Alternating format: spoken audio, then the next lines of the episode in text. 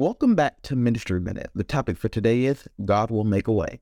Isaiah 43, 15 through 16 says, I am the Lord, your Holy One, the Creator of Israel, your King.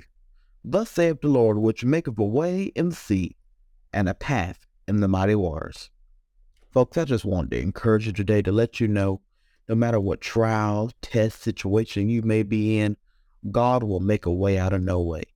Sometimes our life, it gets dark, it gets rough sometimes. We go through those rough patches in this life, but God will bring you through no matter what it may be, no matter how hard it may be, no matter what that trial is, God can and will bring you through. It's just a test in your faith. So don't give up. Don't throw in the towel. Keep holding on. There is purpose in your pain. So my friend, just keep your head up.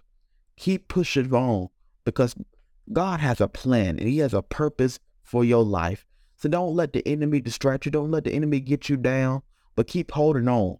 God is going to make a way out of no way.